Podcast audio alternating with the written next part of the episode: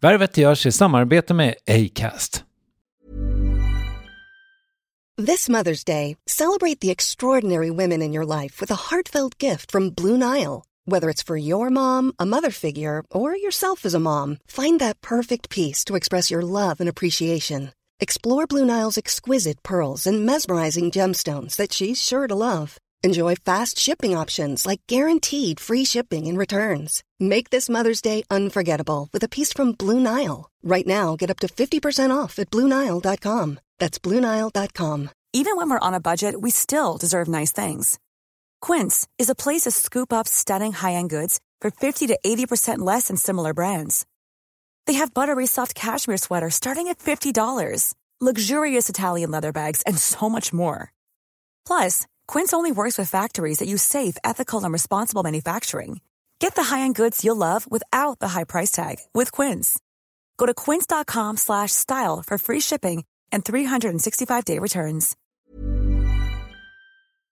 Värvet sponsras av SAS Eurobonus och SAS Eurobonus Mastercard. Och det här är ett budskap som jag tänker kan vara bra för den som antingen gillar guldkant på till exempel tillvaron eller för den som gillar att slå två flugor i en smäll.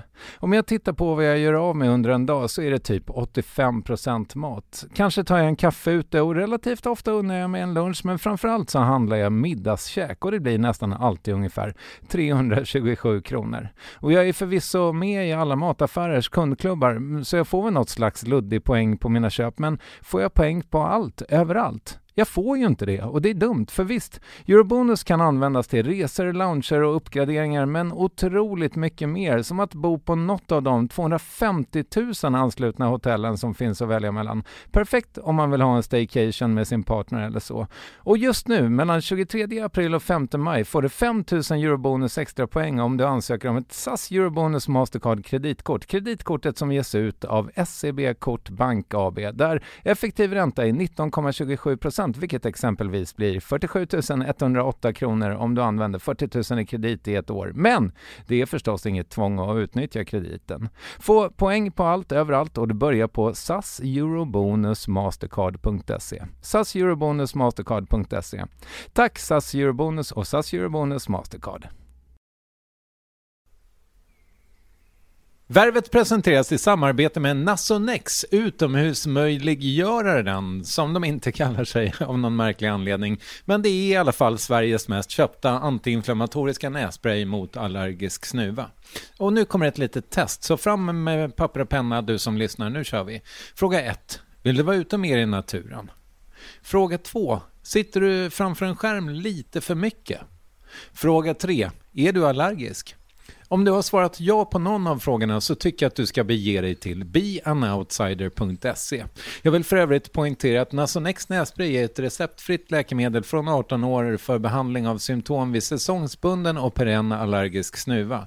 Rådfråga läkare om du är eller tror dig vara gravid eller ammar eller om du planerar att skaffa barn, har en obehandlad infektion i näsan, nyligen har genomgått en näsoperation eller har en skada i näsan. Får ingen effekt inom 14 dagar eller om du redan använder läkemedel med kortison ska du kontakta läkare. Använd ej mer än tre månader utan läkarkontakt. Stort tack Nasonex och beanoutsider.se.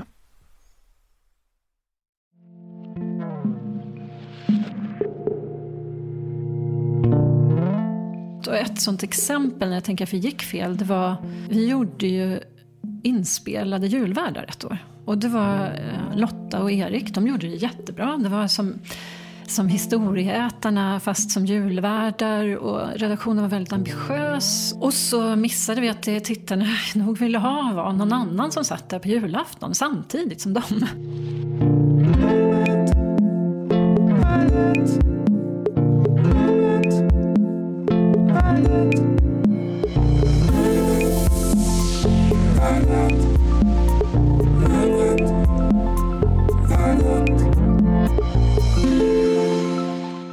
I januari 2015 fick landets kanske mest centrala mediebolag, SVT, en ny VD. Och trots att hon bara var i 45-årsåldern då hade Hanna Stjärne en rad tunga chefsposter bakom sig. Senast hade hon framgångsrikt varit chefredaktör och VD på Uppsala Nya Tidning och innan dess hade hon haft flera tunga positioner på Sveriges Radio. Under de fem år som hon varit kapten för SVT har hon förvisso fått mycket beröm, bland annat toppar hennes mediehus i trovärdighet, men hon har också fått kritik, bland annat för tystnadskulturen i företaget. Och det här, att ta och ge kritik, bildliga stubbar och kajak ska avhandlas i Värvet avsnitt 419, inspelat på relativt smittsäkert avstånd vid en kakelugn på Mariaberget. Här är Hanna Stjärne. Hur mår du Hanna? Nej men bra. Det är en väldigt annorlunda tid. Um, när jag vaknar så på morgonen och tittar ut genom fönstret så tänker jag först att det här är en vacker, solig dag snart på försommaren.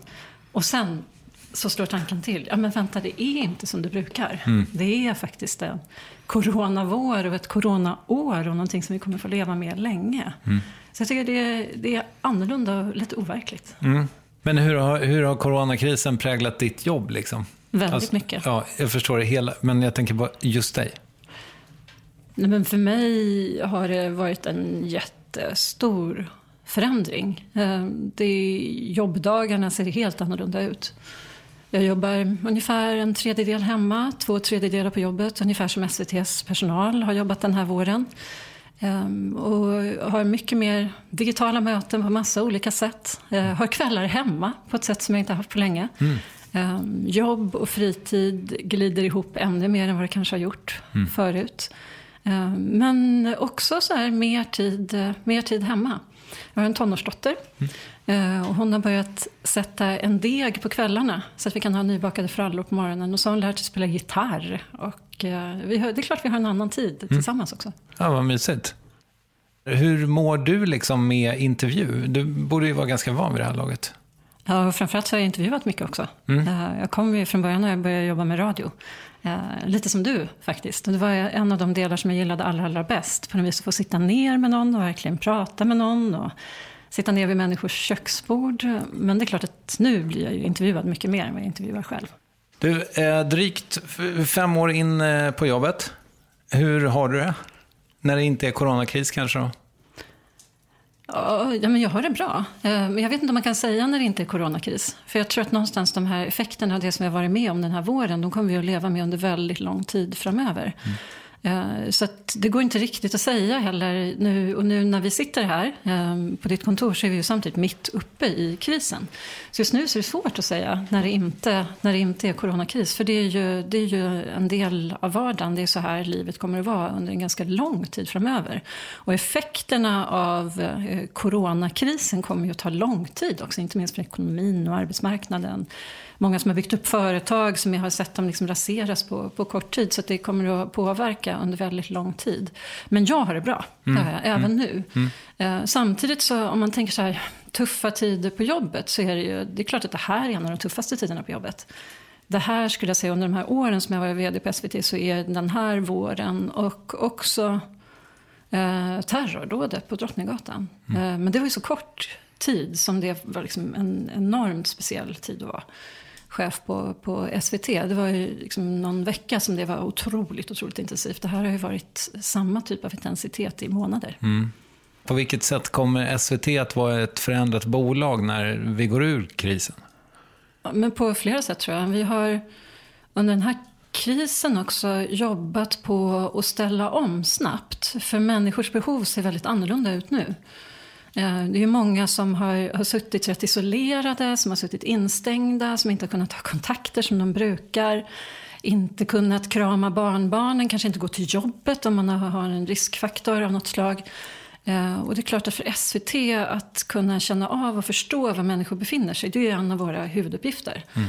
Uh, och den känslan och förmågan att göra det och då ställa om snabbt, den tror jag, tror och hoppas jag att vi kommer att ha med oss under lång tid framöver. Sen är det vissa områden som vi kommer behöva bevaka mer. Mm. Uh, vi håller på, precis och ska stärka vår ekonomi och arbetsmarknadsbevakning till exempel. Jag tror att det kommer att vara frågor som är jättestora under lång tid framöver. Um, vi har också såna här enkla saker som att vi har startat ett uh, gympaprogram Mm. som är extremt uppskattat. Eh, otroligt många som hör av sig och vill veta, vill liksom använda det och har gjort det till, en del av sin vardag. Vi har startat program för barn på eftermiddagen. Vi har gjort en massa sådana förändringar och en hel del av det kommer vi ha med oss under lång tid. Mm. Om vi ska göra något slags bokslut, är det någonting som har varit svårare än du trodde med att jobba liksom, som vd för SVT? Ja, det är det. Eh, och det har varit några ganska så här dyrköpta erfarenheter. Eh, jag hade jobbat ungefär ett halvår eh, på SVT när terrordådet i Paris Just var. Mm. En fredag, en fredagkväll. Alltså för det som vi lärde oss under Paris var ju sådär, att vi behövde bli mycket pålitligare och snabbare på att ställa om.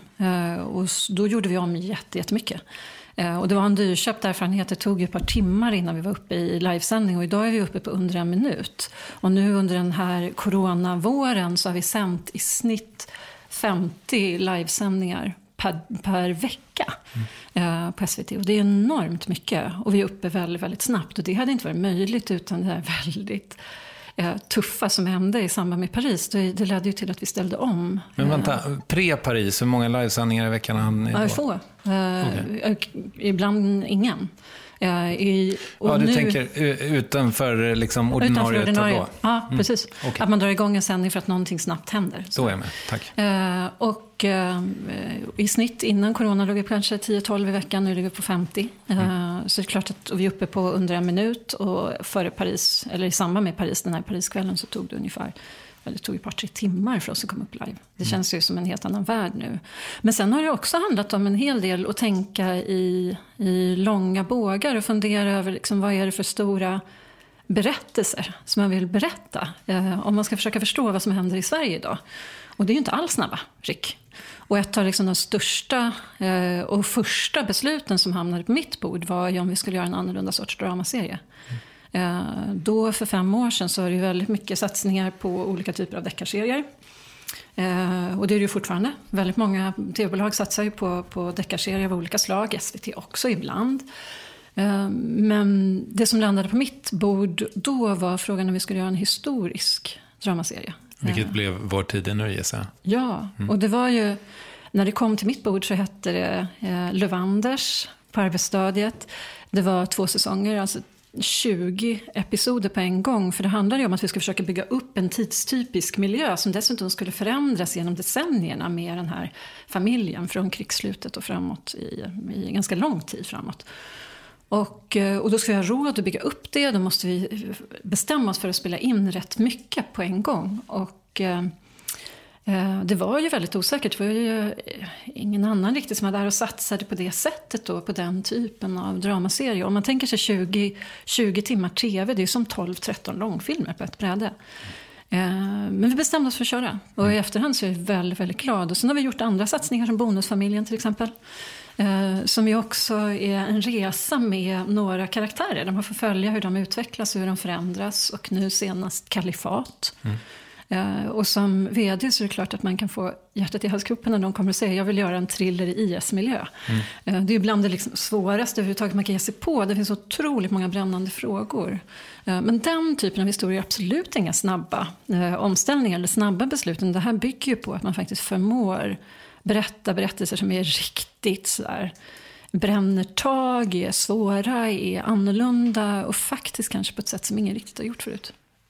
Frågan som jag ställde var om det var grejer som hade varit svårare än du trodde. Ja, men det här har varit svårt. Okej, okay, att nu ta de besluten? Kan ja, mm. eller så här, att, att faktiskt... Eh, att se till så vi har personer och personer vågar ta plats och vågar liksom ta den här typen av, eh, driva den här typen av rätt svåra, annorlunda projekt. Mm. Och så landar de så pass bra. För Men... det är ju så här, själva, så här, i efterhand kan det ju verka väldigt självklart. Alla de här tre har ju gått väldigt, väldigt bra och blivit väldigt, väldigt uppskattade. Men där och då när man står mitt i det och funderar över så här, hur kommer det här att bli? Blir det här bra? Kommer vi kunna klara att göra den här typen av stora utmanande historier också? Är det dina beslut? Liksom? Alltså att, det måste ju vara ovanligt att du, för du är ju liksom så högt upp. Ska du vara nere och grotta i huruvida den där serien ska göras eller inte? Ja, men om vi gör vissa eh, riktigt stora serier så gör jag det. Mm. Eh, då är det klart okay. jag är med. Alltså om vi ska bestämma oss för att göra en ekonomisk satsning som är två stora, vi hade ju inte gjort det. Det är den största dramasatsning vi har gjort på väldigt, väldigt länge. Då är jag med. Mm. Och, och, vad kostar vår tid nu? Och jag kan inte svara faktiskt på den exakta prislappen. Men det är men 100 miljoner kanske? Nej, men om du tänker 12-13 eh, långfilmer på ett bräde så ser du ungefär... En miljard? Nej, en miljard, inte riktigt. Nej. Inte riktigt. Så ser inte riktigt svenska filmbudgetar ut. Men någonstans mellan 100 och Nej, men det är, mycket, det är mm. väldigt, väldigt mycket pengar och det är en stor sak liksom, för bolaget att gå in i en så pass stor serie. Mm. Som vi skattebetalare betalar? Uh, ja, avgiftsbetalarna är med och betalar mm. självklart. Så det, och det är, ju så, det är ju också en sak som är som är speciellt i det här jobbet. Att någonstans är det ju, det här är ju allas pengar. Mm. Uh, och det är klart att det gör att besluten ibland blir, de bränner till extra. Mm. När jag frågar vad som har varit svårt, förlåt om jag fastnar i det, men då är det liksom dels ett terrordåd som skakade hela Europa och sen så är det de här enorma satsningarna. Men för dig personligen, alltså, ja, är det liksom det här som har varit svårt? Är det, ja, Ja, men det är massa saker som är svåra såklart i det här. Men det som händer också... Um, det som, som jag också har brottats med ibland som chef och som, som händer i de här lägena är ju... Men förutom att man på SVT naturligtvis fattar beslut som påverkar tittare i Sverige som, som, och man gör det med medel som är allmänna medel eh, som gör att besluten blir extra speciella så är det ju också... Jag har ansvar för många människor. Mm. Uh, och jag brukar själv tänka om, om jag ska rekrytera en chef. Så brukar jag tänka att jag behöver jag måste tänka på något sätt att det här är en person som jag kan tänka mig att lägga många människor i handen på. Mm. Uh, för det är klart att jag påverkar ju mycket uh, många människors liv också. De, de, som arbetar med SVT och som arbetar på SVT påverkar jag också. Och där finns det också om du frågar mig saker så här som jag i efterhand kan fundera på som jag, som jag våndades över en hel del då, då finns det ju vissa sådana element som handlar, och händelser som handlar om precis de där stunderna när man står där som chef och är ansvarig för många, många människor. Till exempel eh, terrordådet på Drottninggatan. Eh, det, var, det var ju en fredag eftermiddag. Eh, vi hade faktiskt styrelsemöte precis då. Och Eh, på det här styrelsemötet i vår styrelse på SVT då satt Benny Fredriksson som var chef för eh, Kulturhuset Stadsteatern i Stockholm. Mm. Och han och jag får liksom flasha in på våra mobiler och meddelanden från våra medarbetare ungefär vid samma eh, tidpunkt. Alltså när direkt vi liksom reser oss upp samtidigt. Vi bryter styrelsemötet och vi springer ut och börjar hantera våra respektive liksom, verksamheter och stötta dem som behöver. Eh, och det här var ju väldigt speciellt på många sätt. För den första fråga som många ställde sig då var, liksom, han hade ju mycket, han hade sin personal i Stockholm. Jag hade också en stor del av vår personal i Stockholm. Vi har ungefär tusen medarbetare ungefär i Stockholm. Eh, och det första man tänker är ju både naturligtvis hur kan vi göra, eh, har vi, klarar vi att bevaka det här på ett bra sätt? Eh, är nyheterna igång? Hur, hur ser det ut? Kan vi ställa de relevanta frågorna? Får vi tag på information? Men också säkerheten för medarbetare. Har vi, har vi medarbetare som är på Drottninggatan? Vad händer, vad händer med dem? Hur, hur är det där? Kan vi skicka dit reportrar och fotografer? Går det? Mm. Uh, hur ser vi till att berätta om det här på ett sätt som, som gör att vi förstår vad det är som händer och kan berätta det för tittarna men också att det blir säkert för medarbetarna. Och sen var det på den kvällen uh, så var det också väldigt speciellt för jag fick, då fick jag frågan uh, om SVTs medarbetare kunde gå hem eller inte. Eh, och det var ju ett väldigt förvirrat läge där. Man visste inte riktigt vad som hände. Det var mycket rykten om att det hände saker i olika delar av Stockholm. Och, eh, och det här var en väldigt konkret fråga. För det var många föräldrar som hade barn på förskolan. Och som hade varit kvar flera timmar extra.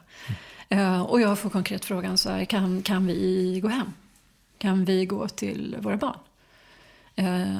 Och och vid sådana tillfällen, du frågar mig vad som är svårt, sådana tillfällen är ju också väldigt svåra. Ska jag säga ja? Du kan ta dig ut i Stockholm nu som är i princip helt avspärrat och eh, ta dig, ta dig, till, ta dig till förskolan och hämta din treåring. Mm. Eller ska jag säga nej men du måste stanna och få försöka ordna det där med din treåring på något annat sätt.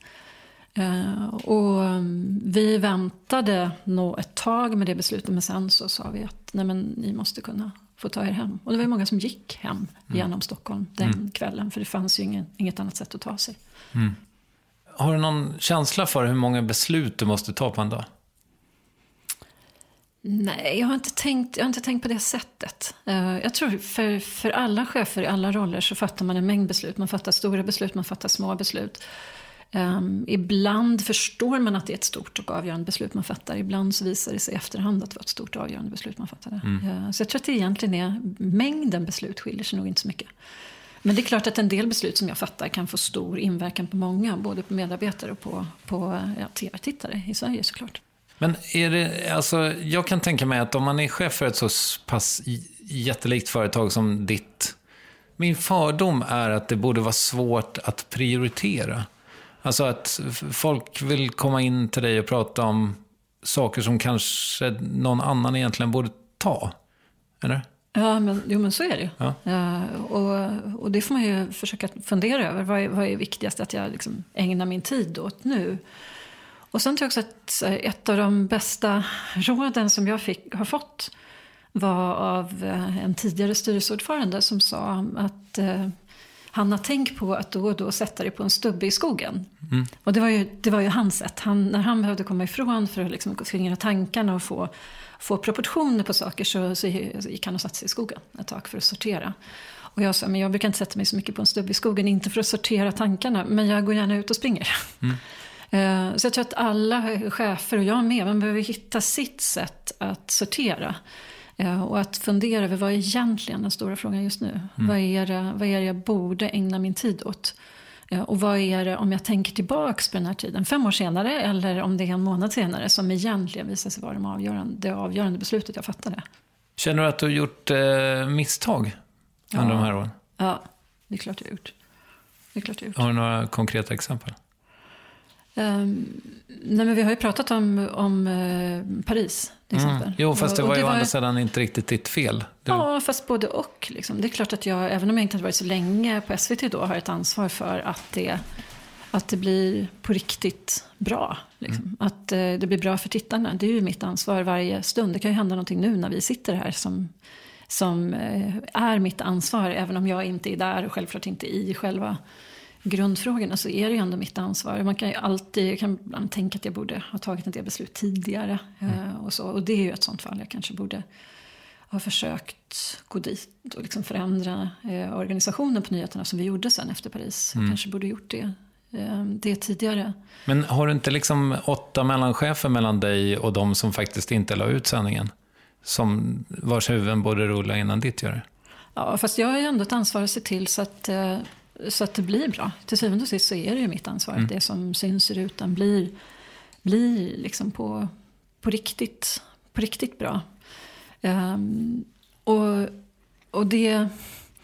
Jag tror att det man har med sig hela tiden är ju också faktiskt då en, eh, en omsorg om både tittarna och sen medarbetarna. Blir det fel så kan det faktiskt bli riktigt, riktigt stora konsekvenser. Mm. Um, och den, den, har, den har jag i mig hela tiden och det är ju någonting som, som, som gnager hela tiden. Det var faktiskt en fråga som jag hade till dig, just det här med att hinna stanna upp och reflektera. För min fördom är ju att du jobbar väldigt mycket. Mm. Hur mycket jobbar du? Har du en känsla för det? Men jag jobbar ju mycket, så är det. Uh, och uh, i perioder väldigt mycket. Och sen tror jag... jag... Men, vad snackar vi? Snackar vi 80 timmar i veckan? Ja, men så är det nog. Men, men sen tror jag att jag, jag, gillar, jag gillar liksom att vara i ett flöde. Eh, jag gillar att vara så här, i ett jobbflöde. Eh, och eh, har, har inte, blir inte så stressad av det egentligen. Och det tror jag nästan är en förutsättning. Ibland kan jag tänka så här, hur det var att ha det här jobbet för 15 år sedan. Eller någonting när man inte kunde vara i flödet, när man inte var nåbar. Jag tror på många sätt att det var svårare. För det med SVT pågår ju dygnet runt. Mm. Och vi sänder 22 000 timmar tv varje år. Uh, och att kunna vara i ett flöde då och kunna vara nåbar om det händer är, en, är ju viktigt. Så att jag tror att man måste, man måste i grunden gilla det. Man måste nästan bestämma sig för att man faktiskt tycker om det på riktigt. Mm. Uh, och, och, det gör jag. Det, och det är liksom helt, helt på riktigt. Jag, jag gör verkligen det. Jag gillar att vara i det flödet och jag gillar att vara med och hänga med. Och det, så det har jag, det har jag liksom i mig hela tiden. Mm. Eh, men sen så, det jag försöker göra är eh, att ibland kliva åt sidan så, och, och tänka efter det där billigt talat stubbe i skogen. För mig har det varit att springa. Um, för mig har det varit också ibland att säga, men vänta, den här frågan behöver jag både bokstavligt och bildligt talat sova på. Mm. Jag behöver liksom, sitta på kvällen och fundera över, så här, är det här en, är det här en liksom, vad, vad, tänker jag om den här frågan, vilken väg bör vi ta? Och så sova och så vakna på morgonen och tänka igen, var det rätt tanke som jag hade? Mm. Och sen är det också, jag har ju jag har barn, jag har en dotter som inte är så gammal. Så jag försöker gå hem i tid. Eh, och vara ledig på kvällen. Och sen så sätter jag mig gärna någon eller några timmar sent. Mm. Eh, och samlar upp dagen. Hur mycket sover du? Eh, ja, men jag, jag har väldigt lätt för att somna. Alltså jag har, i, och det tror jag har varit en... Det kan låta banalt, men det är en viktig sak. Att man kan, kan liksom vara på riktigt sådär. Att man kan vara avkopplad när man är avkopplad. Jag är rätt mycket så. Jag kan vara ganska mycket av och på. Är det roligare än du trodde? Um, jag trodde att det skulle vara rätt roligt. Ja. ja. Okay. Det, det, men det, det, är roligt för att det är otroligt mycket smarta, brighta människor att jobba med. Eh, fantastiskt liksom, roliga människor att jobba med. Eh, och sen så är det roligt också med eh, tittare Eh, alltså ha hela tiden en löpande kontakt med, med, med, människor och höra, lyssna, försöka förstå vad är det som rör sig, vad är det som kan vara riktigt bra för dem. Så det, ja, men det, det är nog så roligt som jag trodde. Mm. Min känsla har ju varit lite grann med både SVT och SR, att man kanske har varit lite för nervös kring vad tittarna vill ha. Snarare än att så här, göra kvalitet och låta tittarna hitta den. Förstår du vad jag menar? Ja, men du får ge något exempel tror jag, så att jag hänger med på vad du tänker på när du tänker då. Jo, men hela P3 kan man väl kanske prata om. Alltså att eh, folk, och nu är inte du chef för det, men Nej. som exempel då ändå, mm. tänker jag att man kanske lite grann så här, eh, koll, kollar av lite för mycket marknadsundersökningar som säger att ja, men de, eh, lyssnarna i den här målgruppen vill ha 90-talsmusik och modern musik och de vill ha 33% snack och 66% musik. Så då gör vi radio ut efter det. Jag vet inte om SVT har ett liknande, liksom, alltså att man lyssnar väldigt mycket på marknaden. Det låter ju så, för att i intervjuer så återkommer du ofta till att du ibland sitter och, och pratar, alltså i någon slags tittarservice och pratar med eh, tittare för att förstå vad de vill ha. Men är det alltid, alltså vet de alltid sitt eget bästa så att säga? För ingen hade förmodligen bett SVT om vår tid nu. Nej, alltså... Den längsta nej, jag, frågan idag? No, jag vet inte, men jag tror att... Uh, um, jag tror sällan att det finns en formel. Om det är det du tänker på. Att man liksom ska kunna räkna ut så här, så här, exakt så här skulle det kunna vara. Nej. Så här skulle det kunna bli. Men däremot att, att fatta på riktigt hur, vad som rör sig i människors huvuden och ta det på stort allvar. Det, det tror jag. Men, men att exakt räkna ut en formel, det kan ju bli en ängslighet av det. Det, det, det är nog den ja. ängsligheten jag vill åt. Jag, fan, jag önskar att jag hade något konkret på, din, eh, konkret på SVT också. Men det jag tänker mig att man är för liksom, målgruppstänkig. Istället för att bara tänka så här, vi gör någonting som är riktigt jävla bra. Ja, ja och det är såklart. Självklart så behöver man, man behöver göra både och tror jag. Men sen, sen tror jag ibland eh, när vi har gått fel, eh, och du frågade om misstag förut också. Om man tänker så här, ibland när vi har gått fel så tror jag att vi ibland har vi Ibland har vi försökt tänka ut i förväg istället för att förstå så här, vad, är det, vad är det tittarna egentligen behöver. Mm. Eh, för det kan ju vara så att man säger att man behöver en sak men egentligen så menar man någonting annat. Och ett sånt exempel när jag tänker att vi gick fel, det var eh, när vi, vi gjorde ju inspelade julvärdar ett år. Uh, och det var uh, Lotta och Erik, de gjorde det jättebra. Det var som, som historieätarna fast som julvärdar. Och redaktionen var väldigt ambitiös och ville göra ett riktigt så här, spännande program av julvärdskapet där man skulle kunna röra sig genom olika tidsepoker och förstå hur man har liksom firat jul genom tiderna och Erik och Lotta var i förväg och det var så här avancerad scenografi och de spelade in det här i förväg. Och så missade vi att det tittarna nog ville ha var någon annan som satt där på julafton samtidigt som dem. Mm. Uh, och att det var det som kändes som att det var på riktigt. Och att det ska vara på riktigt om den här julvärden faktiskt lyckas tända ljuset eller inte. Och för många som är ensamma på julen så var det viktigt att men det, det sitter någon där samtidigt som jag och i mitt sällskap på julen. Och det, det är inte så att de här julvärdarna var och spelade in sitt julprogram en vecka innan och nu sitter de hemma med sina familjer och här sitter jag själv och tittar mm. på det de gjorde veckan före jul. Och, och där tänker jag ibland att vi kan ha gått fel, att man inte riktigt tänker på vad, vad människors behov är på mm. riktigt. Och så här, som chef så tänker jag ofta också då så här, man brukar säga att det är, det är lätt att vara efterklok. Jag brukar tänka att det är bra att vara efterklok. Och jag tänker att det var någonting som vi hade med oss under den här våren med corona så är det behovet av sällskap. För många som sitter ensamma hemma. Och att det kanske inte alltid är så helt genomarbetad tv som är nedbruten då i alla detaljer som är perfekt. Utan utan det är att ha sällskap av André Pops i eh, helgstudion på helgerna. Och det är att ha en, en värd på dagarna som guidar genom programmen om man, om man är ensam. Mm.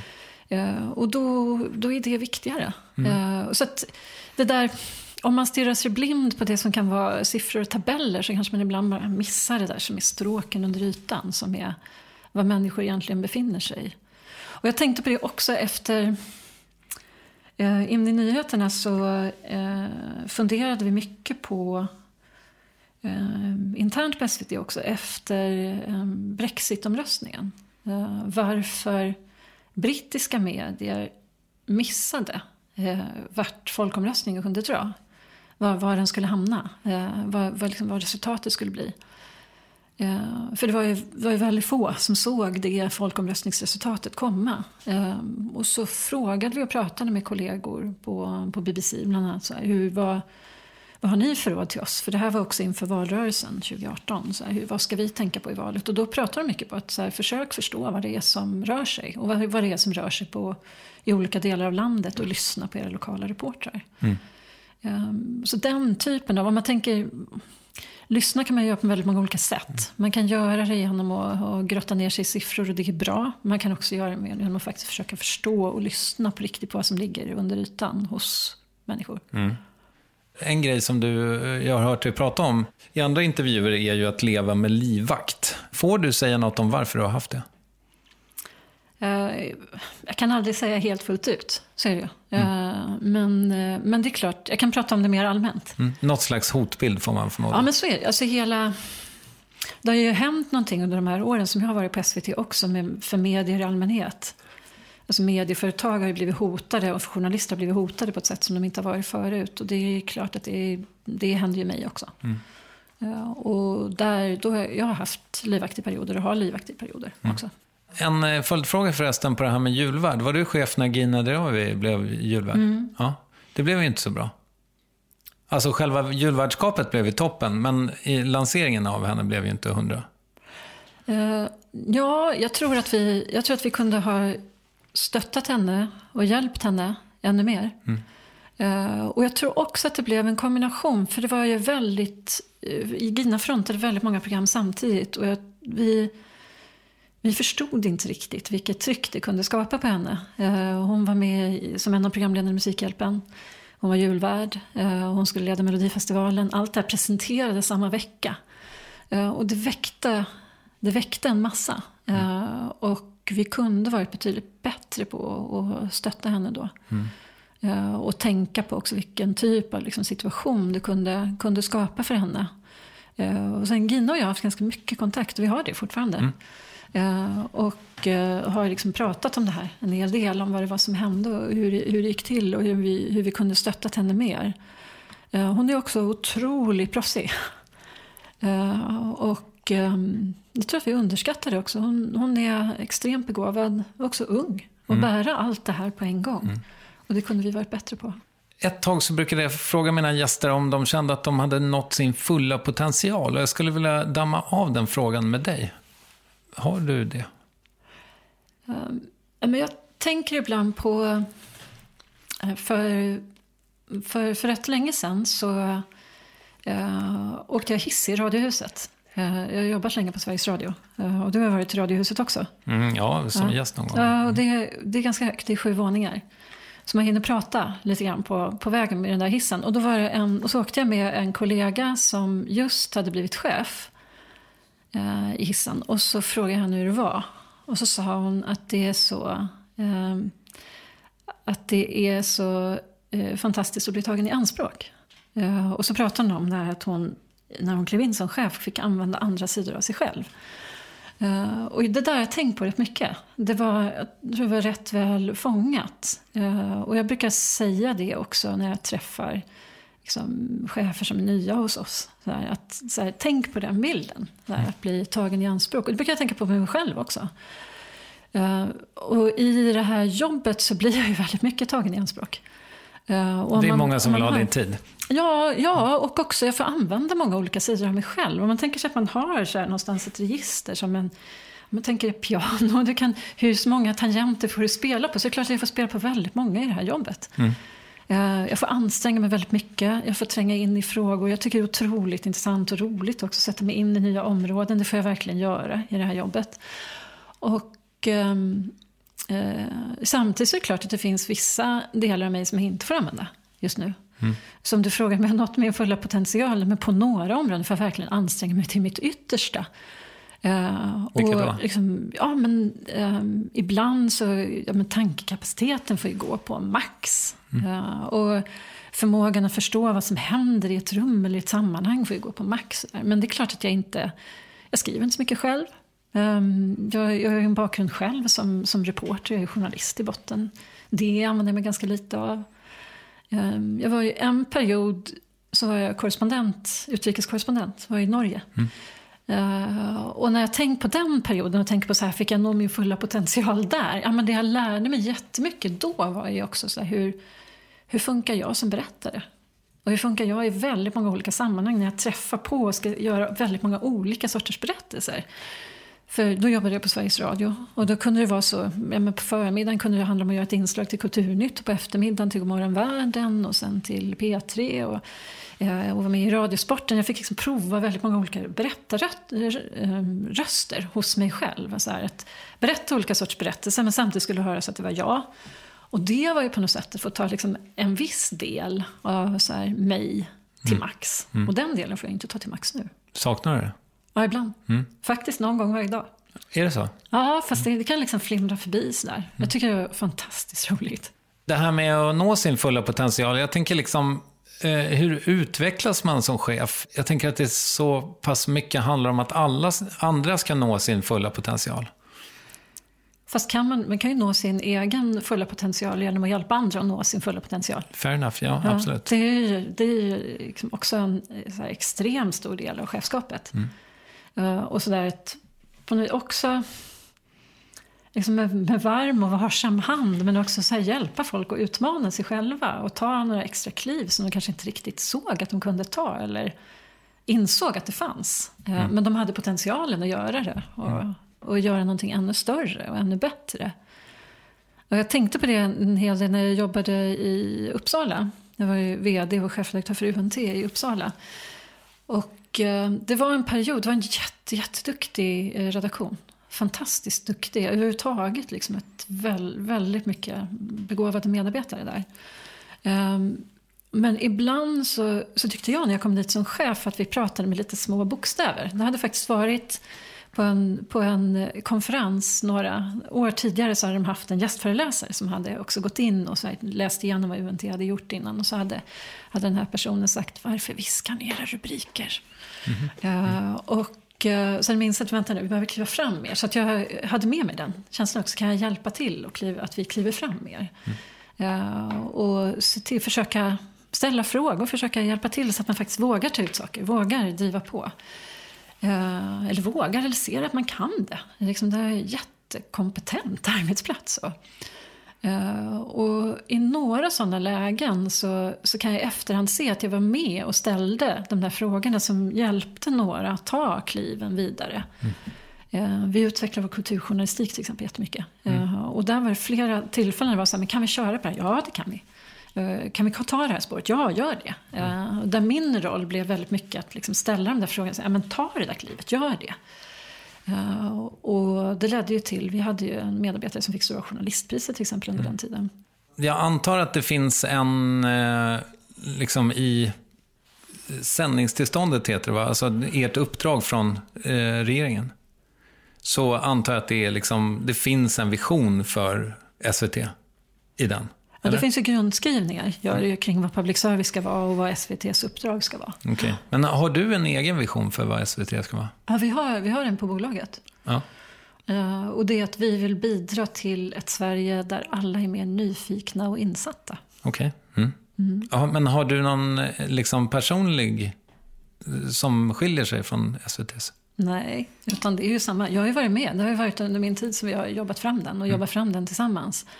Um, och i den um, så ingår ju så att hjälpa människor att bli insatta. Och handla om att liksom på, på ett liksom spännande sätt vara med och sprida kunskap. Mm. Det är ett viktigt grunduppdrag för, för public service. Men att eh, också eh, så stimulera nyfikenhet. Eh, att upptäcka andra saker. Att på riktigt så här, försöka sätta sig in i en annan människas situation. Hur en annan människa har det. Mm.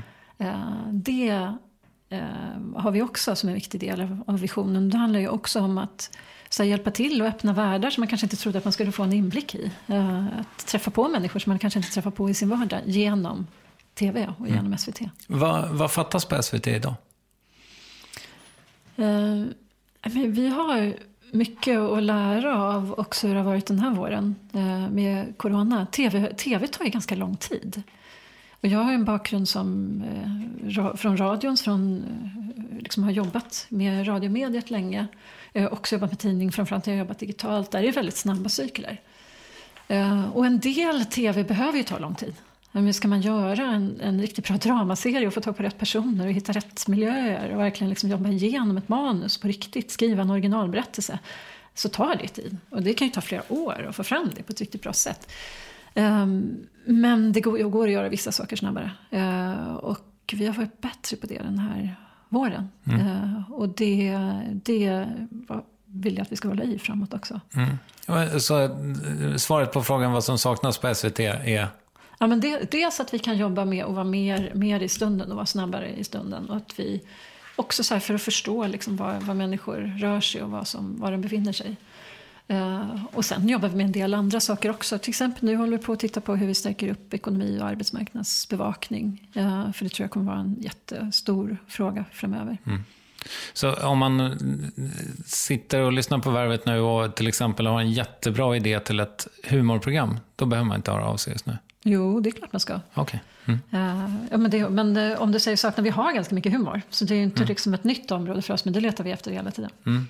En sån här grej som jag antar att ni verkligen har ögonen på er kring är ju mångfald och jämställdhet, jämlikhet, jämlikhet.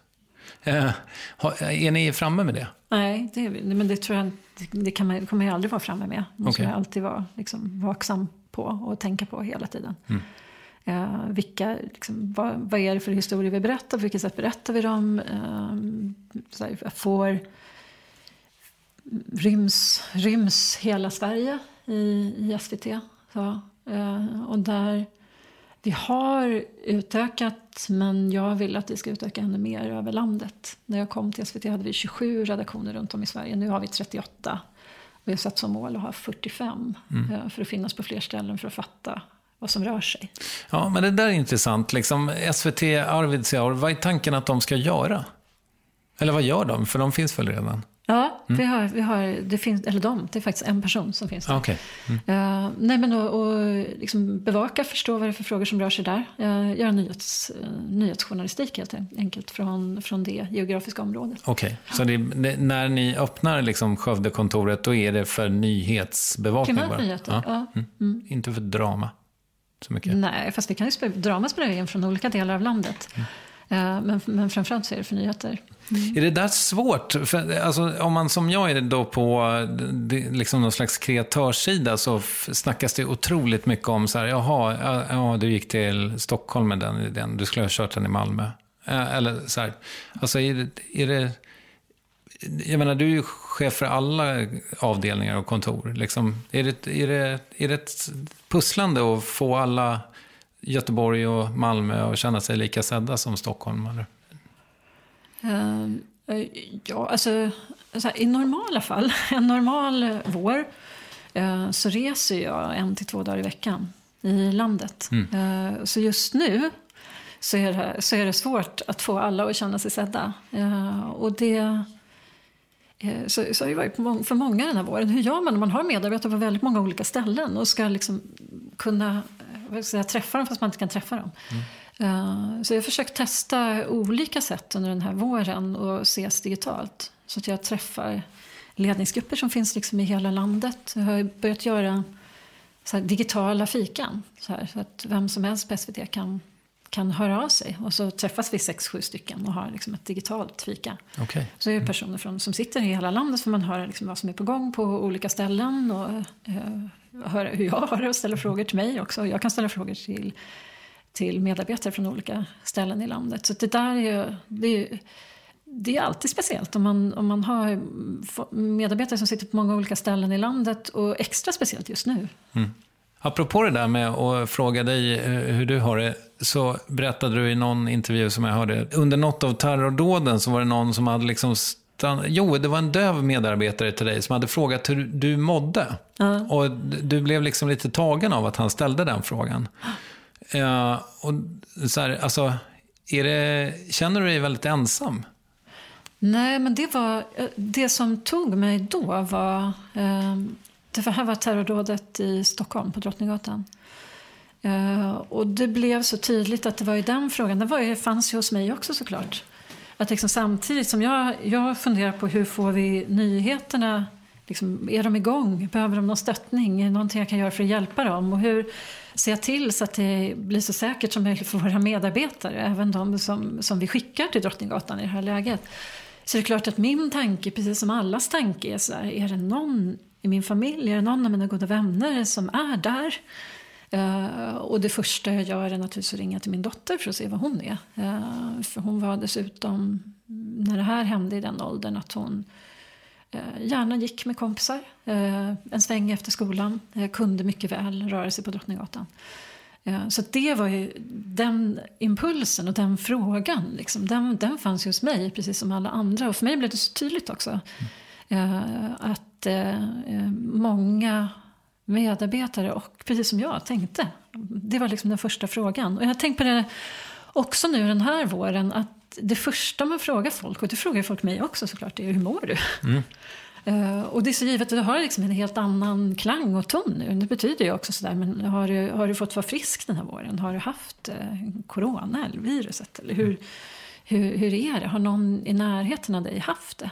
Så mer, mer så tror jag. Mm. Uh, sen som chef så är man ju det är klart att man alltid är ensam i vissa lägen och i vissa beslut. För till syvende och sist är det du som får fatta de besluten. Och mycket hos mig är ju de svåraste besluten. Eh, resten av besluten har ju ofta andra fattat. Men blir det riktigt svårt eller en riktigt stor fråga, då hamnar det hos mig. Och de, de där som står och väger, som är varken eller. Liksom, man måste bara bestämma sig och ta, ta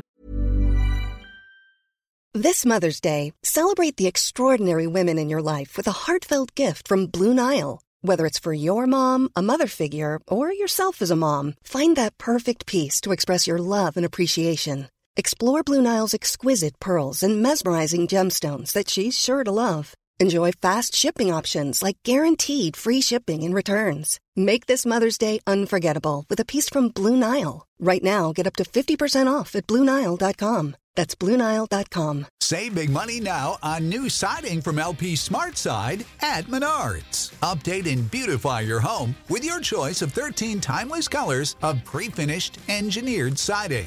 It's durable and includes a Sherwin Williams factory finish paint warranty that means no painting for years to come. View our entire selection of siding from LP Smart Side today. And don't forget to check out our flyer on menards.com for all the great deals happening now. Save big money at Menards. Väg. En sak som jag tänker kan vara som borde vara svårt som chef är ju att behöva sparka folk och så. Alltså, eller ja, det heter väl det. Och det måste väl du göra ibland också? Ja, jag har väl gjort många neddragningar på bolag. Mm. Ja. Och hur är det? Vänjer man sig?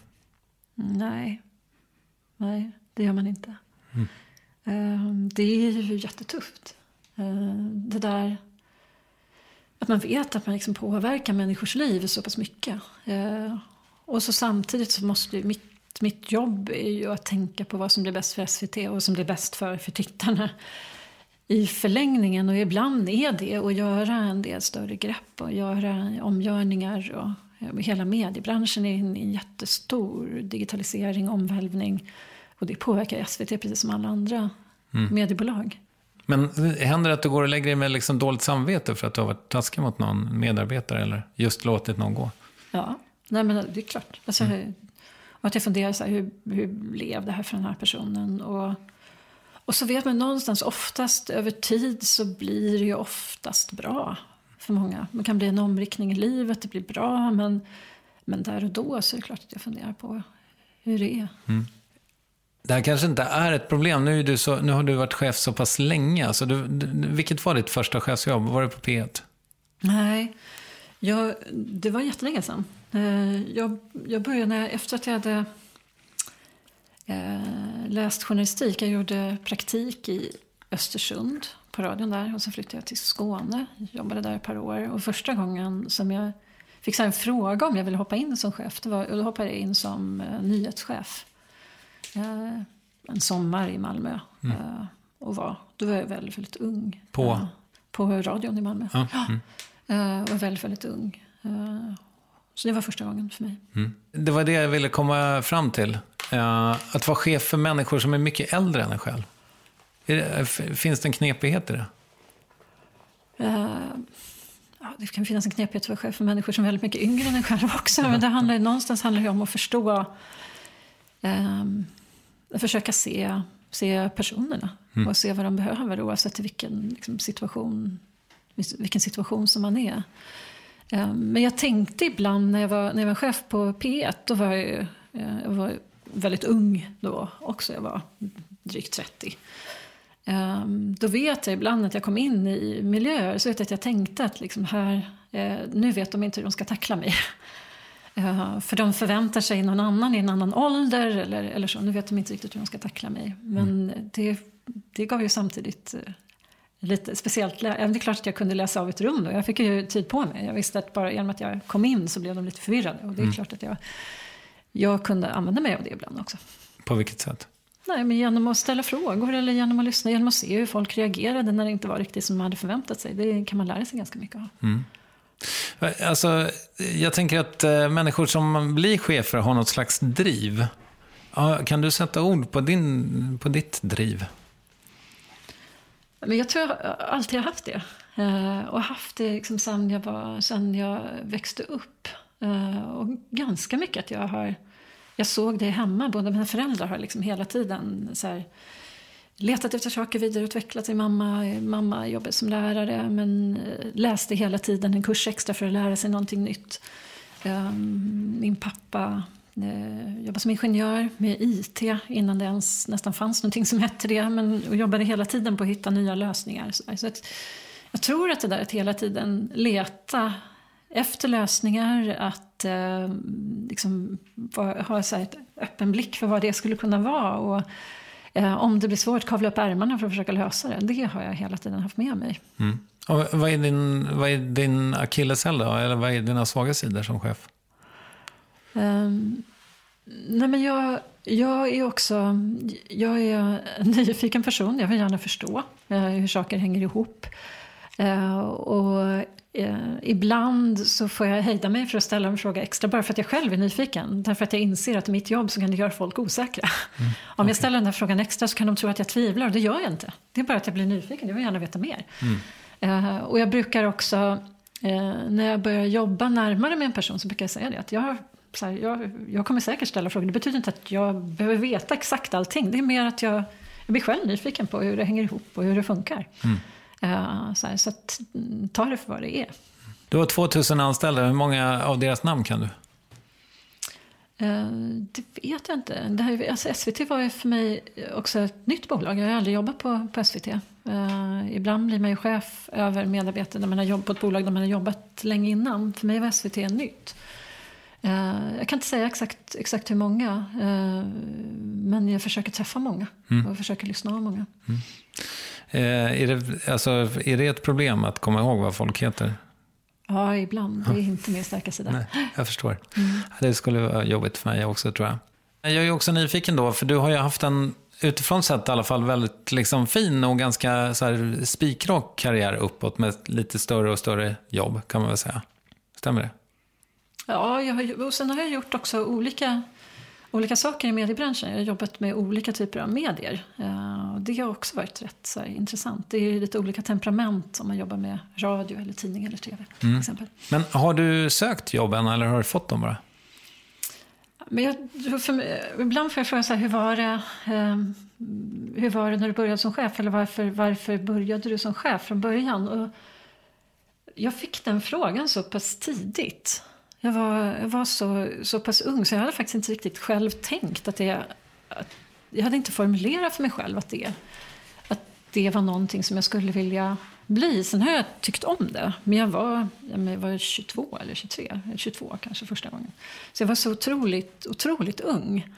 Uh, och sen tyckte jag det var väldigt roligt. Och sen har det, sen har det liksom fortsatt. Uh, och, uh, och mycket har varit liksom möjligheter som har dykt upp. Men sen tror jag också, för mig har det också varit att, att i faser så har jag ibland när jag bestämt mig för att jag vill göra, nu, nu vill jag söka mig åt ett annat håll. Och då är det klart att jag har hållit ögonen öppna och svarat ja om någon har hört av sig eller så åt det hållet. Och det kan vara allt ifrån eh, jag jobbade i Kristianstad, jag ville bo i en större stad. Eh, jag insåg att det fanns ett jobb ledigt i Malmö och sökte det och fick det. Liksom. Mm. För jag ville bo i en större stad men jag ville inte flytta till Stockholm till exempel. Jag var inte så sugen på Göteborg just då. Och då fanns det ett jobb i Malmö och det passade väldigt bra. Eh, eller jag hade jobbat på radion väldigt länge och, och i många olika roller. Så till företagsledningen länge och tänkte att det skulle vara roligt att prova att jobba eh, privat. Liksom, i, I ett annat bolag, en annan sorts bolag, en annan del av mediebranschen. Och så blev det UNT också. Som jag också hade eh, en kommersiell del och var chef över säljare och så. Som var extremt lärorikt och väldigt roligt. Mm. Men SVT-jobbet, det sökte du inte? Du fick du frågan om du ville ha? Ja, jag fick frågan om jag ville vara med i rekryteringsprocessen. Okej. Okay. Var den tuff? Var det jobbigt? Eh, nej, men det var bra. Eh, det var så här... Eh, det var liksom bra frågor. Det var eh, ja, men en bra process, tycker jag. Hur lång tid tog det? Eh, nej, men jag blev uppringd på försommaren. Jag fick en fråga och sen var det färdigt i september. Okej. Okay. Jäklar. Ja, fast det är en ganska vanlig process. Jo, jo, men emellan också. hur många möten var det innan de sa du får det? Oh, vad var det? Nej, men så, alltså, i själva, jag, säga, jag, visste ju, jag visste ju några veckor innan att jag var deras huvudkandidat. Men i ett sånt här jobb så får man sen en massa frågor på slutet. Och det är är Säpo-kontroller och det är en massa annat som händer på, på slutet också. Så då var det ju många möten. Eh, De kollar att du inte har några lik i garderoben och så? Ja, så är det ju. Mm. Men sen också rent krasst, det är klart det här är ett jobb där man är säkerhetsklassad och så. Så det finns ju den typen av aspekter också. Okay. Mm. Mm. Hade du några lik i garderoben? Ja, men vi, I en sån process så pratar man öppet om en massa, massa olika saker. Mm. Uh, så det är klart att där, där det gäller, det är också det handlar mycket om förtroende. Liksom den styrelsen och styrelseordföranden måste veta att den kan, kan lita på mig också. Men eh, fortkörning? Mm, nej, jag har faktiskt aldrig kört för fort. Nej, okay. Det har jag inte. Eh, men eh, däremot så hade, har jag fått böter för att jag har cyklat utan att ha lyse, mm. till exempel. Mm. Ja, Okej, okay. och det kom upp. Mm. Hur är du med eh, kritik, alltså att få kritik? Uh, Alltså när, man, när man jobbar på SVT så är det ganska speciellt. Uh, för det är, uh, man är otroligt mycket i sökljuset. Eh, och det finns ju olika sorters kritik. Det finns ju liksom kritik som man kan lära sig av. Eh, och, och där har jag något rätt, även där vill jag gärna förstå eh, bakgrunden till det. Jag lyssnar gärna, försöker liksom förstå och försöker tänka på. Alltså även där så kan Går det att vara efterklok så är det bra att vara efterklok. Så här, finns det saker jag kan göra annorlunda eh, som gör att det kan bli bättre en annan gång? Men sen finns det också en hel del kritik som kan vara effektsökande eller eh, där man genom att kritisera SVT också kan, kan komma in i en debatt eller en diskussion och så. Mm. Eh, den har jag lite svårare för. för. Alltså känner du personligen att, för nu pratar vi lite om SVT, men, men Ja. du då? Alltså, får du inte kritik för att ja, du gör fel? Eller? Jo, men en massa. Och det är ju massa. Det är ju jättemånga som tycker saker om, eh, om, den här, om man har den här rollen. Så är det Mm. Men hela hur, tiden. hur är det då? Får du tjockare hud med åren? Liksom, eller?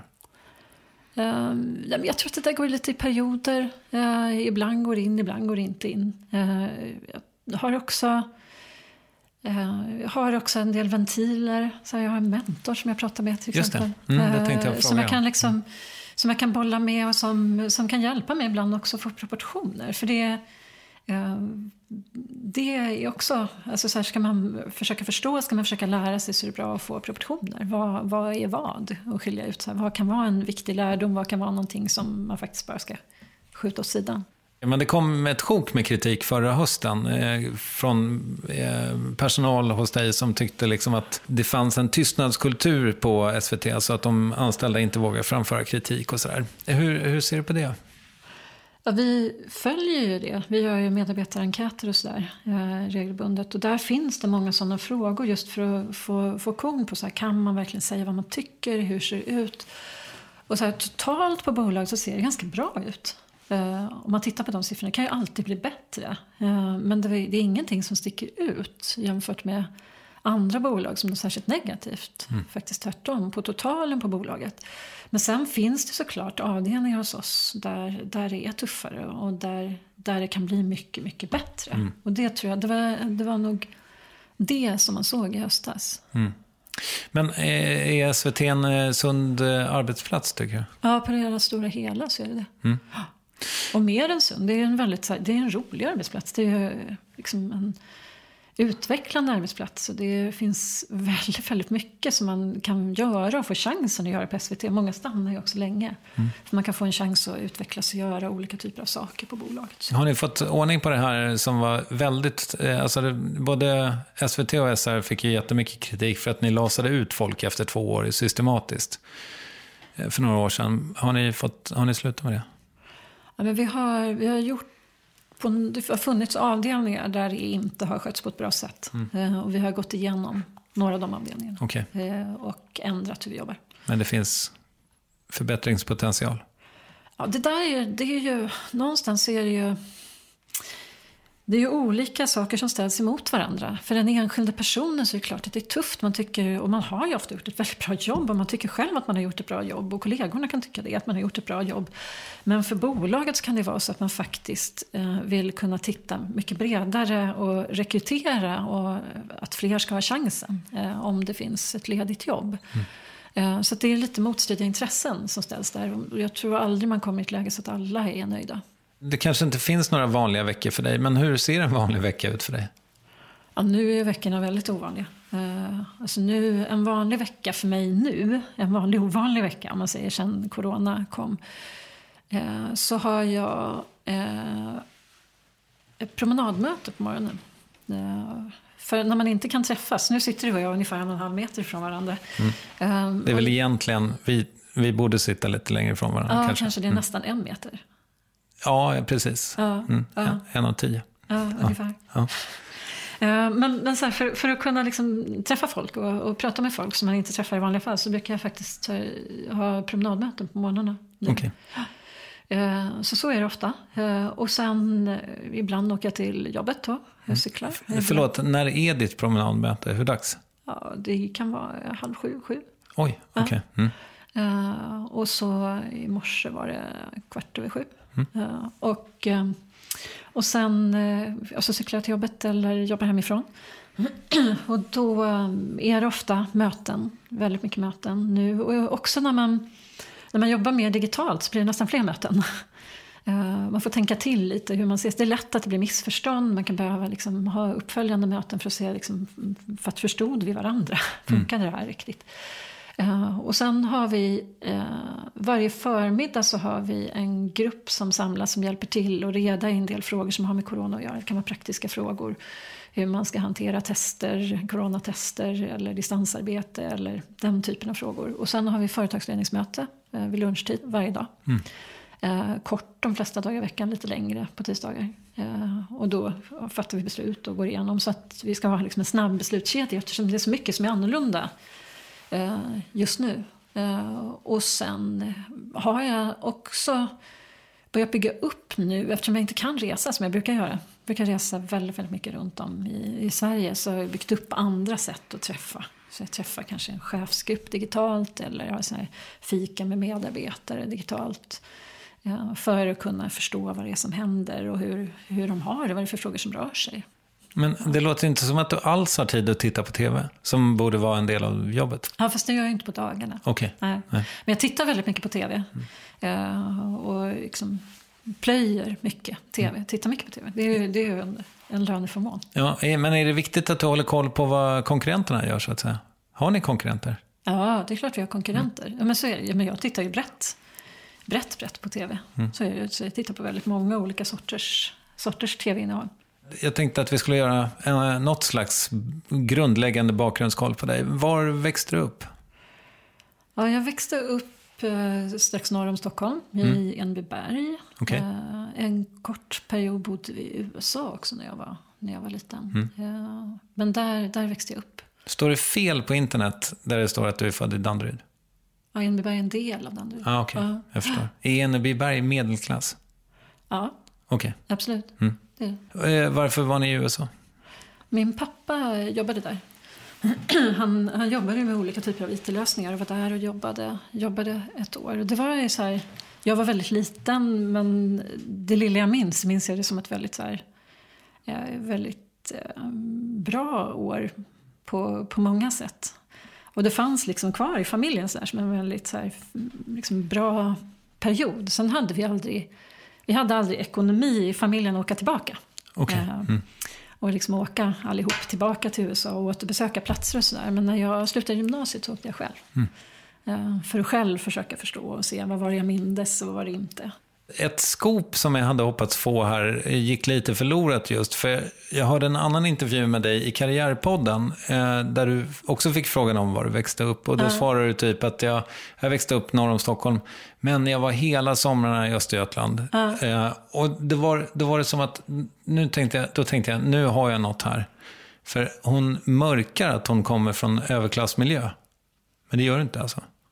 Nej, det gör jag nej. nej. men jag tror, alltså bilden av Danderyd kan ju vara, kan ju vara sån. Men ja. eh, vi, men vi bodde i ett hus som mina, mina föräldrar hade eh, byggt själva. Mm. Och eh, eh, min, mina morföräldrar kom eh, inflyttande som tonåringar på varsitt håll till, till Stockholm för att börja jobba. Morfar jobbade som lastbilschaufför. Mormor var hemma med de fem barnen sen.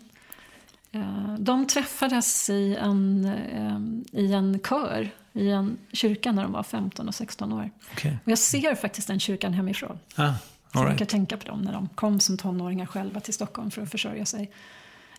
Då tror jag jag vet vilken kyrka det är. Ja, mm. ja. Och sen eh, på pappas sida så är det en, en lantbrukarfamilj helt enkelt från södra Östergötland. Mm. Och, och därav liksom att du var där på eh, somrarna? Och, ja, mm. precis. Mina föräldrar har och hade ett eh, torpställe där. Okej, okay. ja jag förstår. Mm. Uh, och, och, för du gick ju musikskola, det är ju inte alla som har gjort det. Vad, mm. vad var tanken? Skulle du bli musiker? Nej, det var, jag gick på Adolf Fredriks mm. musikskola i Stockholm. Uh, och var liksom väldigt musikintresserad. Men det är ju en skola där så varje, varje klass är en kör. Det är körsång som är grejen. Uh, och det var, det var väldigt det var väldigt kul. Liksom. Man, eh, det här som ju finns i musiken, att man liksom går ihop många tillsammans och man gör någonting som blir mycket bättre när man gör det ihop än när man gör det eh, liksom helt ensam. Det liksom lyfter, det blir eh, väldigt stark så här, gemensam känsla. Det där var ju häftigt att få, få uppleva eh, som liten och ibland inte helt begripligt heller. Vet, man börjar ju, Adolf Fredrik började man i på mellanstadiet och första konserten som vi sjöng med vår kör var och sjunga Poulenc, en fransk tonsättare, på franska i Blåhallen, i den här trappan där Nobelpristagarna brukar gå ner. Och det var ju ganska obegripligt som 11-åring, men också samtidigt storslaget och annorlunda och ett äventyr. Så, så, så på det sättet var ju skolan häftig också. Mm. Och eh, tvärflöjt och piano mm. var dina instrument. Vilket mm. var huvudinstrumentet? Jag spelade både ungefär lika mycket, men piano var ju mer för mig själv. Och, och tvärflöjt spelade jag i några ungdomssymfoniorkestrar. Om vi hämtar tvärflöjten från andra rummet, kan du spela något då? Ja, det skulle jag säkert kunna göra, fast jag har, jag, nu spelar jag ingenting. Nej, okay. Ja. Vad, vad är det svåraste du kan spela? Uh, som jag skulle kunna spela nu? Ja. Nej, men jag tror om jag någon gång hämtar upp den, då är det ju, det är nog både med tvärflöjt och piano, att det finns några så stycken som jag hade med mig sen gammalt. Men nu, spel, nu har jag inte spelat på ja, 10-20 år. Liksom. Uh, har du ett piano hemma? Ja, vi har en keyboard. Har vi. Okay. Mm. Men den står bara och samlar damm? Nej, nej men framförallt är det min dotter som spelar nu. Okej, okay, jag mm. förstår. Det var inte meningen att du skulle bli musiker. Vad, vad, var tanken när du var barn att du skulle bli? Jag visste faktiskt inte. Mm. Jag hade ingen så speciell tanke och inte på gymnasiet och inte efter gymnasiet heller. Direkt efter gymnasiet så åkte jag till USA, där vi hade bott när jag, när jag var liten, för att, för att få uppleva det, för att förstå det själv. Eftersom det hade funnits som en sån här berättelse i familjen om att det här var en väldigt där, lycklig, och, lycklig tid att vara i USA. Uh, Jobbade du där då? Uh, nej, jag var... Jag, men det var direkt efter gymnasiet. Jag reste runt en hel del. Eh, men det var också det var, det var speciellt. Jag satt barnvakt en kväll eh, i en familj och så skulle jag ge barnen där eh, flingor och mjölk. Och så smakade jag en flinga och så visste jag bara det här har jag ätit förut. Mm. Och då var det alltså smakminnet från 3-4-åringen som var så otroligt starkt. Och jag var med om några sådana händelser när jag var där. Så det var också väldigt speciellt. Det är speciellt att man kan liksom veta att det här som jag kommer ihåg nu, eh, det här som slår mig nu, det är liksom ett minne från när jag var väldigt, väldigt liten som kommer tillbaka. Mm.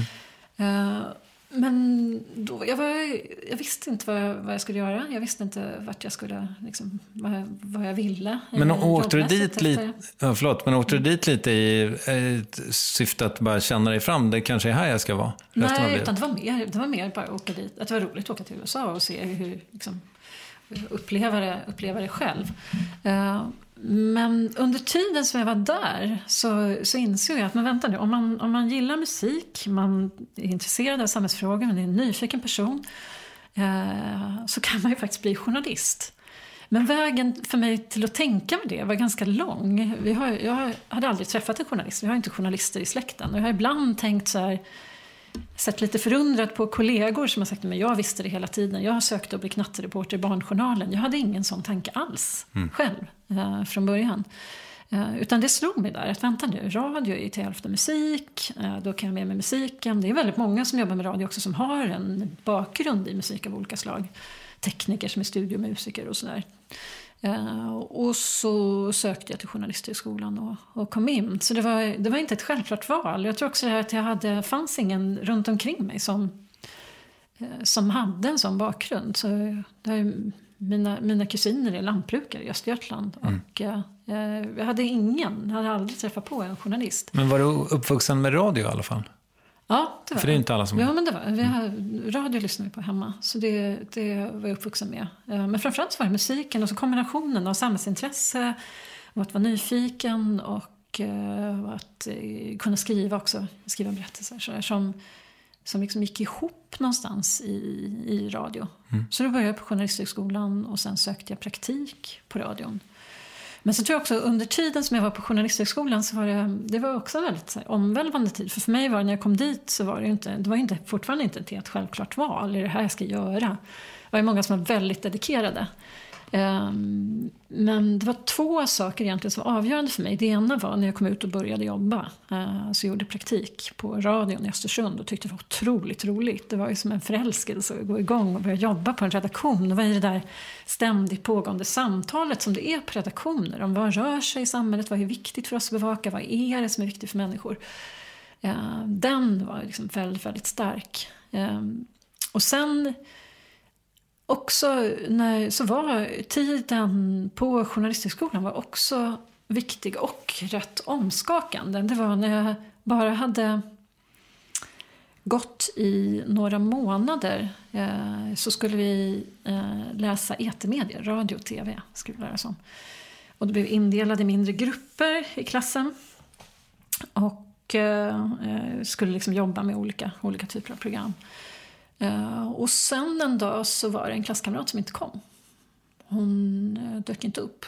Eh, och den gruppen som jobbade närmast henne började bli orolig, började ringa, försöka få tag på henne, ringde hennes familj. Och fick inte tag på henne och så morgonen efter när vi kommer till skolan så möter jag rödgråtna klasskamrater. Och då har hon blivit hittad hemma eh, och har blivit mördad oh, hemma i lägenheten.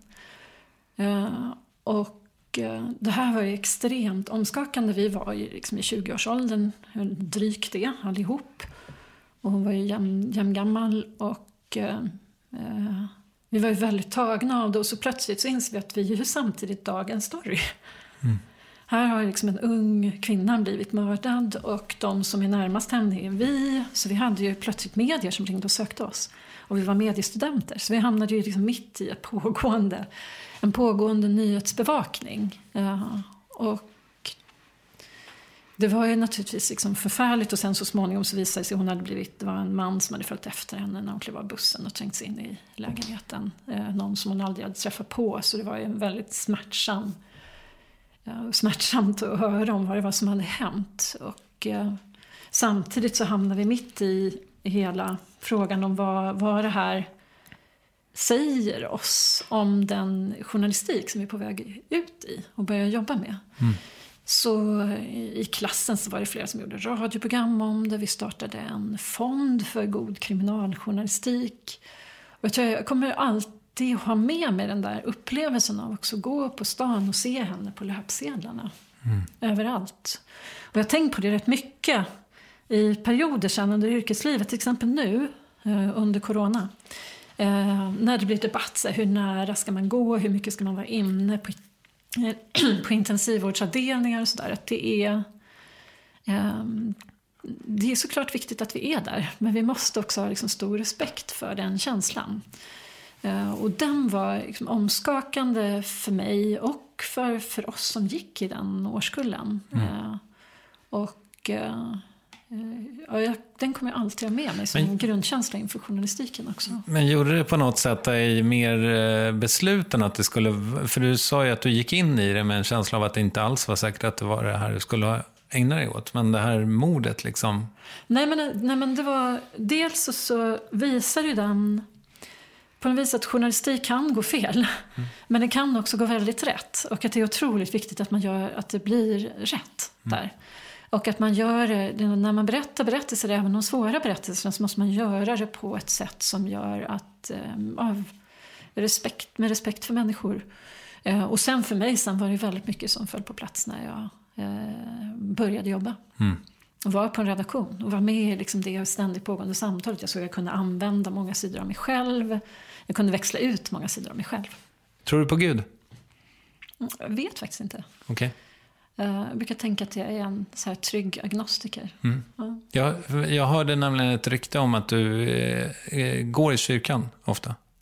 Nej. Nej? Nej. Ja, jag, vad, hörde, vad hörde du det? En person som sa det. Nej, nej jag har, däremot var mina föräldrar med i kyrkan. Och när jag växte upp eh, så var vi mycket i kyrkan. Men mm. jag har ju lämnat för länge sedan som vuxen. Mm, jag mm. fattar. Men, ja. men du är liksom lite så kristet uppvuxen? Ja, det. Du har ju svurit exakt noll gånger idag. Ja, och... I alla fall här. Ja, ja. fast jag har inte svurit exakt noll gånger idag. Nej, okej. Okay. Nej, nej. nej jag, jag, förstår. Ja. Vad gör du när du är ledig? Uh, när jag är ledig så umgås jag mycket med goda vänner. Jag kan sörja över att det är svårare nu. Mm. Um, det blir liksom mycket mer begränsat nu än vad det brukar. Uh, jag går gärna på teater, jag går gärna på bio. Jag Eh, jag går gärna på konsert och kan också, det är tråkigt, livet har liksom blivit gråare mm. nu när det inte går att göra det. Eh, och så gillar jag att paddla havskajak. Eh, ja, äger du en egen? Mm. Wow, mm. okej. Okay. Men du, en missad följdfråga var ju det här med men mentor. Du har haft flera mentorer under karriären. Liksom, vad får du ut av det? Jag får mycket hjälp ibland att se proportioner i frågor. Um, få, få goda råd från någon som har varit med om liknande situationer förut. Mm. Så där, om man kör fast i något läge. Så någon som har någon som har tagit sig ur det där hörnet som man själv kan hamna i. Hur ska man hitta en mentor? För det där, jag har liksom lite grann sökt efter det själv Ja. utan att riktigt lyckas. Ja. Jag har gått fel också ibland. Alltså, när man träffar på någon och så inser man men det här, det här är inte det jag behöver just nu. Liksom. Det här kan vara en jättebra person men det är inte rätt för mig. Eh, men jag har en mentor nu och henne hittade jag genom att jag, jag frågade ett antal personer. Så här, har du någon som du tror skulle vara bra för mig? Och så träffade vi på varandra och sen så har hon varit en samtalspartner för mig rätt länge. Väldigt bra. Är du mentor åt någon? Ja, det har varit i perioder, inte just nu Okej. faktiskt. Men det har varit många, mm, nästan alltid har jag varit det. Ja. Mm. Så ifall man är chef för en, en liten tv-kanal, då kan man ringa dig. Ja, framförallt så träffas jag gärna. Ja. man kan gå en promenad till exempel på morgnarna. Du, tycker du att du har rimlig lön? Absolut. Mer än rimlig. Ja.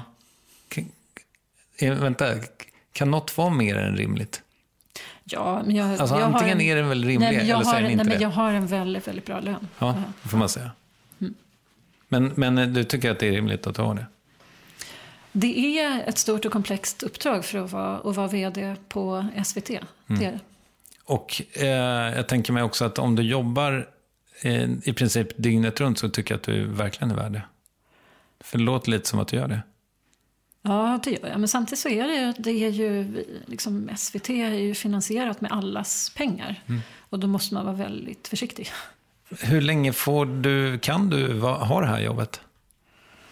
Eh, Men det här är ett jobb som man har eh, så länge som man tror att man kan tillföra någonting och eh, en styrelse tycker att man kan tillföra någonting. Mm. Så omprövas det varje år? Det omprövas nog hela tiden. Alltså Som Okej. det är med alla vd-jobb så kan man när som helst så kan det faktiskt vara så att styrelsen säger nej men nu, nu är det någon annan som ska kliva in. Är det en Eh, oro för dig? Eh, nej, inte grund. Alltså det är en förutsättning, det vet man. Eh, det ingår. Eh, och kring SVT är det ju alltid stora diskussioner hela tiden. Så det, det, får man på köpet. Ja, Jag tycker det låter lite stressande. Ja, fast det, fast det är en del. Och det är en del av grundvillkoren. Liksom. Men har du mycket stress i livet? Eh, ja, det är klart att jag... Alltså stress i bemärkelsen att jag har väldigt mycket att göra. Så är det. Men det kan ju vara, det finns väl, tänker jag, positiv stress och negativ? Ja, och jag får ju, alltså jag, som jag sa förut, jag gillar ju att vara ett flöde. Jag, jag gillar att jobba med människor. Eh, Jag tycker väldigt mycket om mitt jobb. Eh, Så att jag tror ibland att jag nog ska vara mer stressad om det inte var intensivt faktiskt, än när det är intensivt. Ja, eh, negativ stress tänker jag handlar väl om att man inte vet vad man ska göra. Alltså så här, att man känner sig osäker kanske på sin roll eller? Ja, eller att det inte tas på allvar eller eh, att man blir åsidosatt. Det finns ju massa saker som kan bli, som kan bli negativ stress. Eh, Jag tänkte att vi skulle köra ett succémoment som jag kallar frågor du inte har fått förut. Har du någon favoritbro? Eh, Ölandsbron tycker jag är fin. Jaha. Vi har goda vänner i Kalmar. Och Ja. då ibland åker vi över också till deras lilla ställe ute på Öland. Det Just det. Mm. Den är väldigt lång. Sex väldigt kilometer. När rökte du en cigg sist? Det var nog två år sedan. Var det fest? Mm. Ja. Har du varit rökare? Nej, Hur känner du för spa? jag är lite för otålig. Kan jag tänka mig det. Mm. Eh, och du kan inte ta med dig telefonen heller? Riktigt?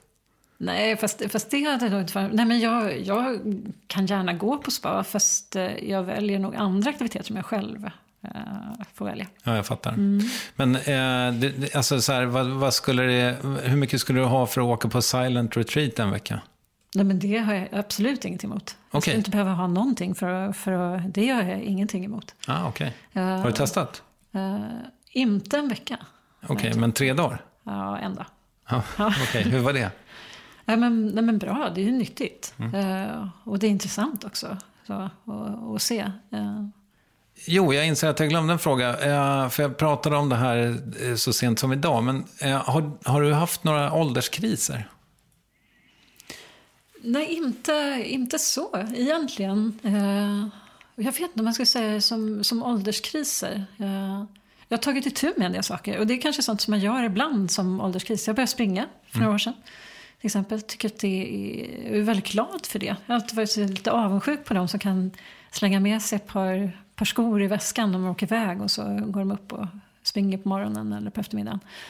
Och nu är du en sån? Ja, nu är jag en sån. Mm. Det är ju fantastiskt. Hur långt springer du? Uh, nej, men jag brukar, ofta har jag faktiskt sprungit någon gång varje dag. Uh, men då har jag sprungit en halv mil kanske. Okay. Mm. Kan du springa till jobbet? Nej, det skulle, ja, det skulle jag ju kunna göra, men det blir lite krångligt. Jag har tänkt tanken, men det blir krångligt när man ska ha med sig dator. Och, och så. Mm, så jag springer hellre på morgonen eller på kvällen. Vill du rekommendera något? Uh, ja, jag kan rekommendera uh, tv. kan jag rekommendera massa. Mm, jag kör. Mm. Uh, just nu har vi till exempel Normala människor, en serie som är väldigt speciell, fin på SVT Play. Uh, jag tycker man ska titta på Aktuellt på kvällarna. Mm, de, okay. är, ja, men de är otroligt skickliga nu på att ställa liksom alla frågor som man har i huvudet när det gäller corona. Uh, och uh, ja, jag skulle kunna fortsätta hur länge som helst när det gäller, när har, gäller tv. Har du någon rekommendation som inte är self-promotion? Absolut. Eh, men du kan gärna eh, lyssna på Esbjörn Svenssons trio.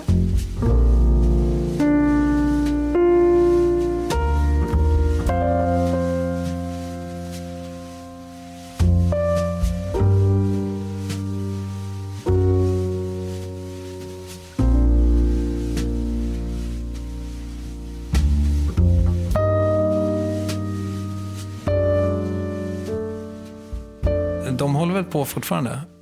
Fast utan själva Esbjörn Svensson? Utan Esbjörn, jo men det gör de i mm. olika, olika delar. Men jag var, jag var själv så personligen väldigt tagen när han gick bort. Mm.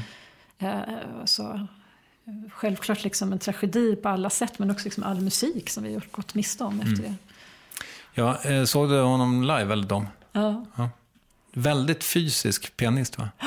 Jag var faktiskt höggravid och var på en konsert med dem på, på Nalen. Eh, och det är också en musik som är den upprepar ju melodislingor. Så här. Ibland har jag tänkt att det är som en fuga av Bach. Det är, liksom, det är samma slinga som upprepas. Och, och det där var väldigt speciellt när man står liksom omgiven. Den här musiken som flödar igenom och så samtidigt liksom en stor mage med en mm. bebis i. Stort tack för att du kom hit. Kändes det okej? Okay? Ja, absolut.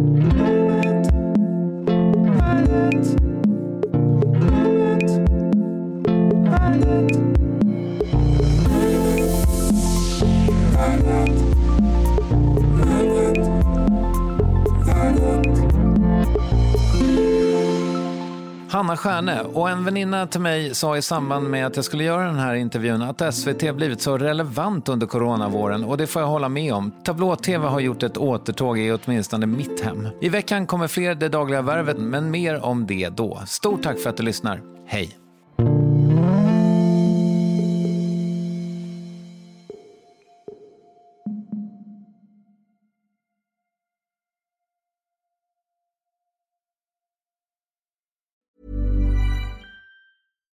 Here's a cool fact a crocodile can't stick out its tongue. Another cool fact you can get short term health insurance for a month or just under a year in some states. United Healthcare short term insurance plans are designed for people who are between jobs, coming off their parents' plan, or turning a side hustle into a full time gig. Underwritten by Golden Rule Insurance Company, they offer flexible, budget friendly coverage with access to a nationwide network of doctors and hospitals. Get more cool facts about United Healthcare short term plans at uh1.com. Even when we're on a budget, we still deserve nice things.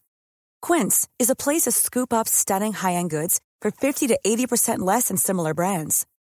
They have buttery soft cashmere sweaters starting at $50, luxurious Italian leather bags, and so much more. Plus, Quince only works with factories that use safe, ethical, and responsible manufacturing. Get the high-end goods you'll love without the high price tag with Quince. Go to quince.com/style for free shipping and 365-day returns. Okay, I have two new obsessions that I need to share with you. Impress No Glue Press-On Manis and Impress Press-On Falsies Lashes. Trust me, these are getting ready game changers. Both require no glue, so there is no damage to your natural nails and lashes, no mess, and no annoying dry times. Just one step and you're done. Boom. Instant glam. Visit impressbeauty.com slash presson and use code PRESSON25 at checkout for 25% off Impress Manicure and Press-On Falsies.